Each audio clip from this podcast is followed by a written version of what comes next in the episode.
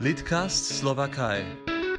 Der Podcast über die slowakische Literatur in Übersetzungen.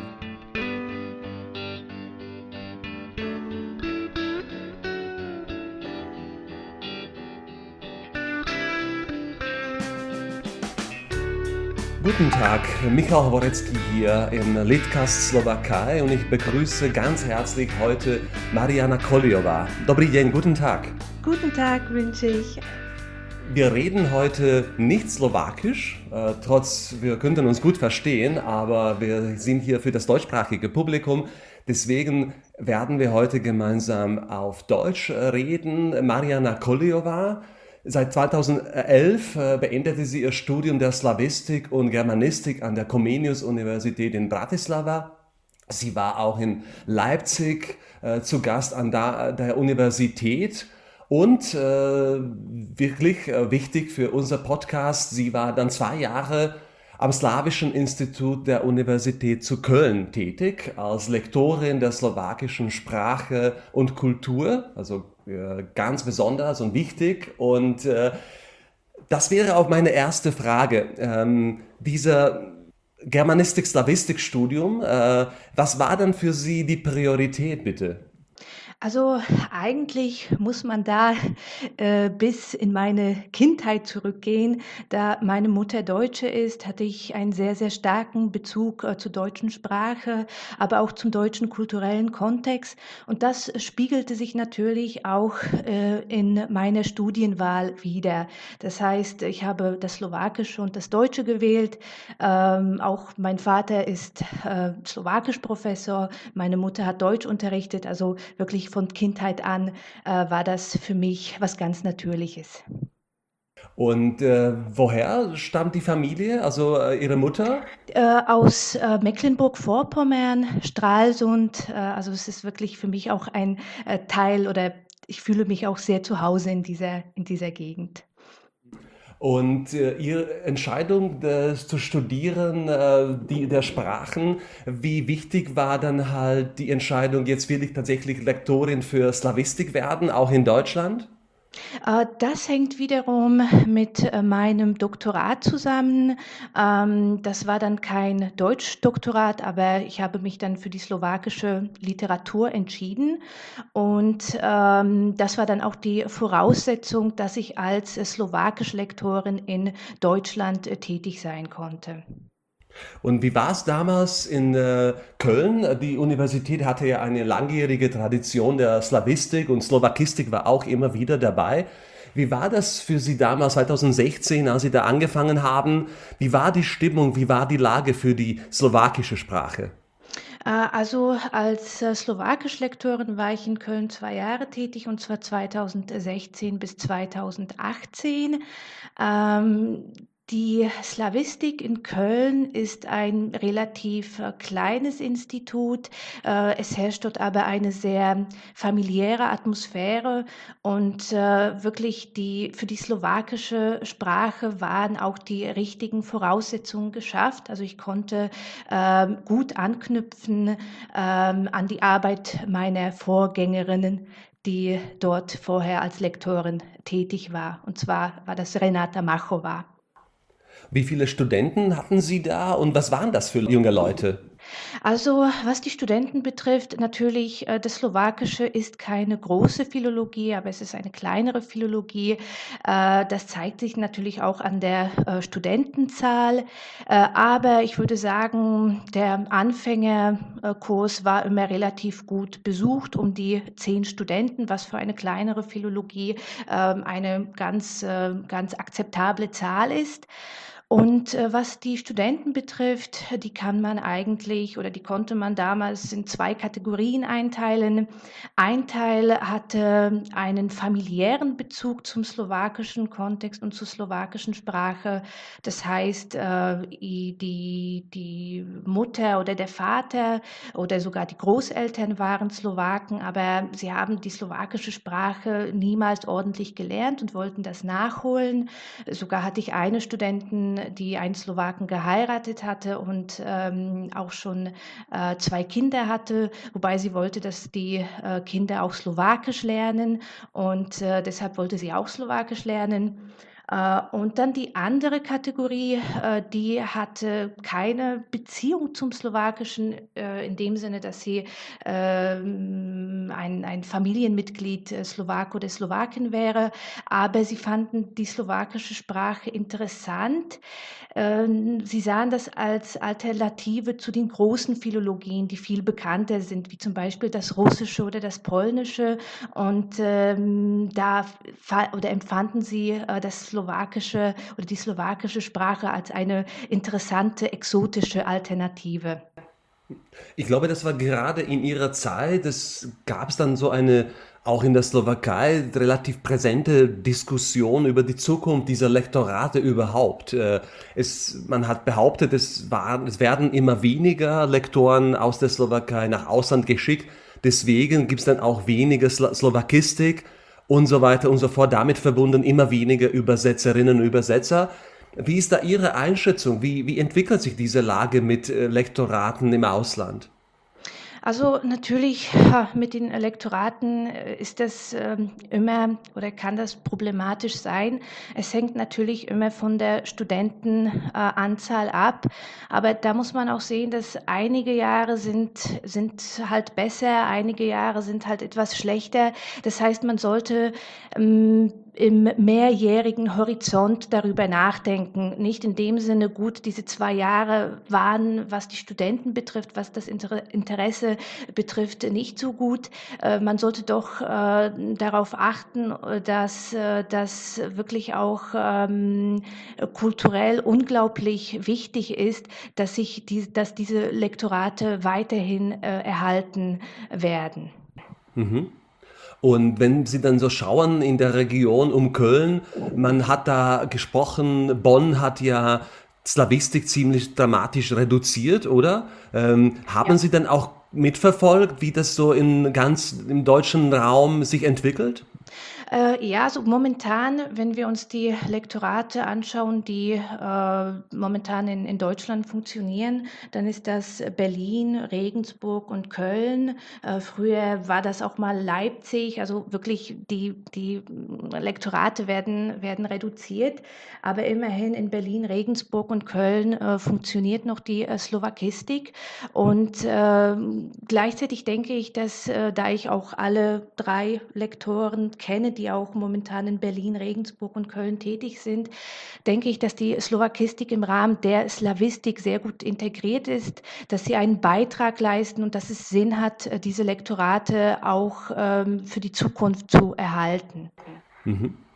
Sie haben schon erwähnt, die Mutter aus Mecklenburg-Vorpommern, dann Köln. Wie war das, diese Erfahrung für Sie dann im tiefen Westen Deutschlands zwei Jahre zu leben und arbeiten?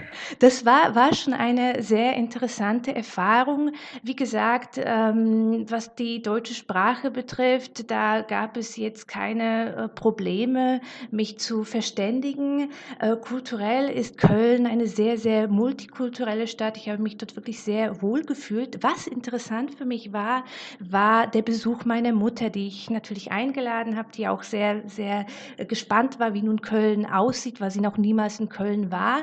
Und das war auch, äh, glaube ich, einer ihrer ersten Besuche äh, äh, Westdeutschlands, was für mich auch sehr, das war, was für mich auch sehr, sehr interessant war.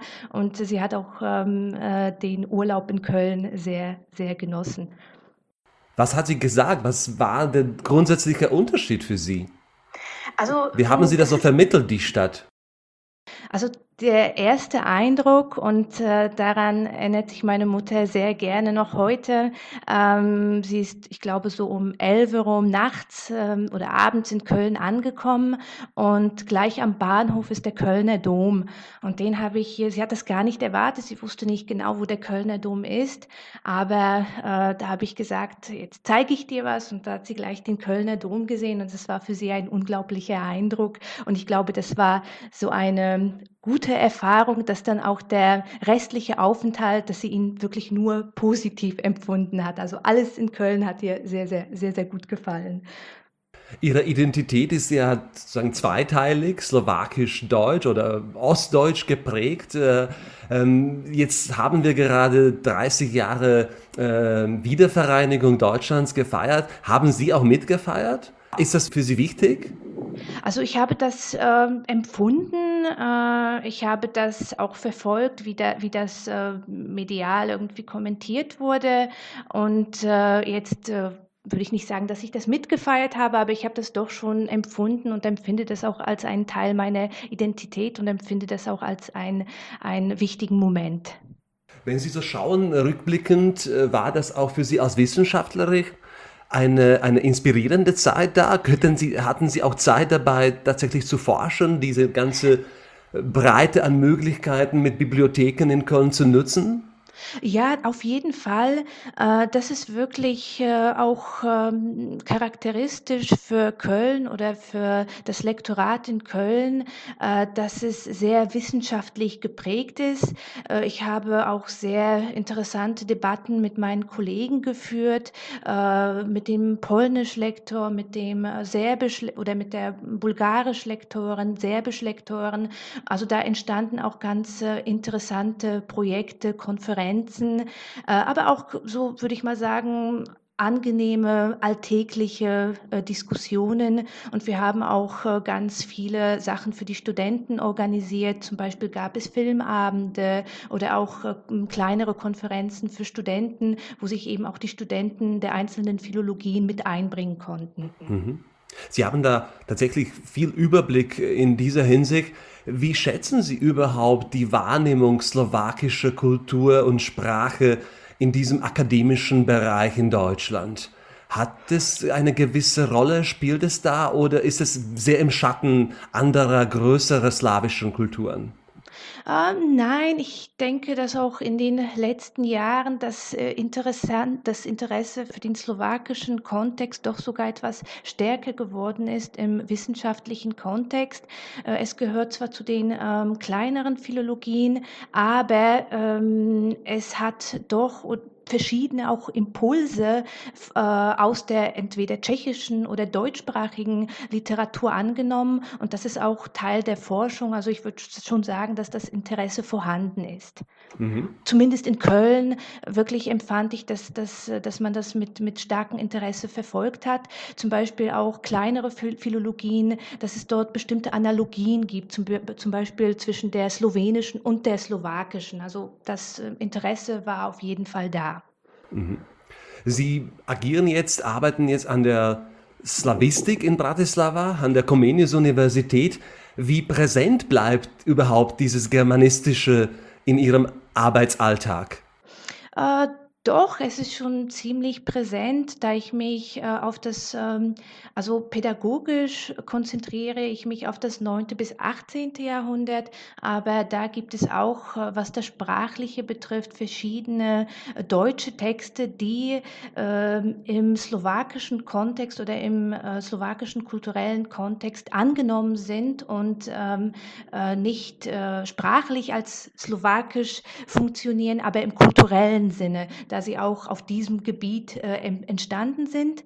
Und äh, wissenschaftlich beschäftige ich mich äh, mit dem 19. Jahrhundert, äh, mit den Reiseberichten und da beschäftige ich mich auch mit einigen deutschsprachigen. Also ich bin froh, dass auch ähm, in meinem wissenschaftlichen Schaffen das äh, deutsche, der deutsche kulturelle und deutschsprachige Kontext vorhanden ist, beziehungsweise der österreichische.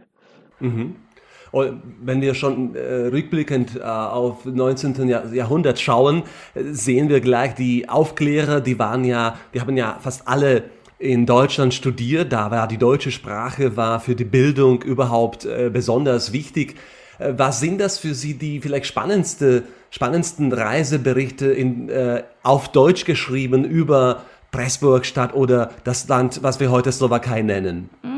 Also ich persönlich habe mich mit ähm, einem deutschsprachigen Reisebericht von äh, Samuel Bredetzky, äh, es handelt sich um einen Zipser Deutschen, beschäftigt, und zwar aus dem Jahre 1809.